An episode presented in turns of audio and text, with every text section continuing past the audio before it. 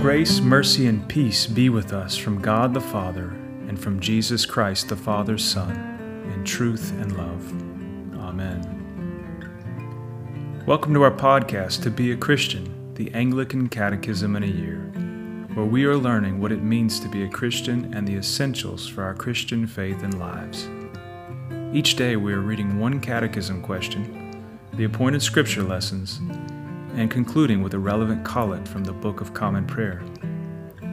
If you would like to buy or download To Be a Christian, the official catechism of the Anglican Church in North America, head over to anglicanchurch.net slash catechism. As always, we encourage you to reflect on the catechism question and answer as we hear from the Holy Scripture readings and search for points of insight, deeper truth, and meaning for our lives.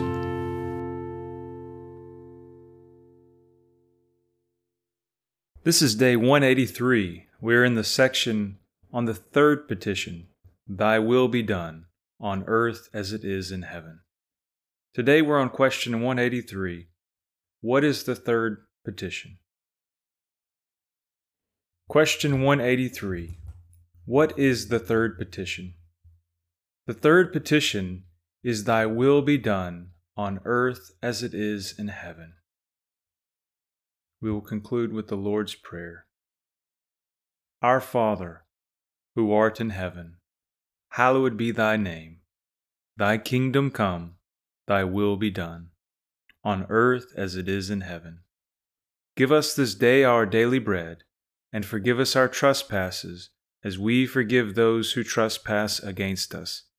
And lead us not into temptation, but deliver us from evil. For thine is the kingdom and the power and the glory, forever and ever. Amen.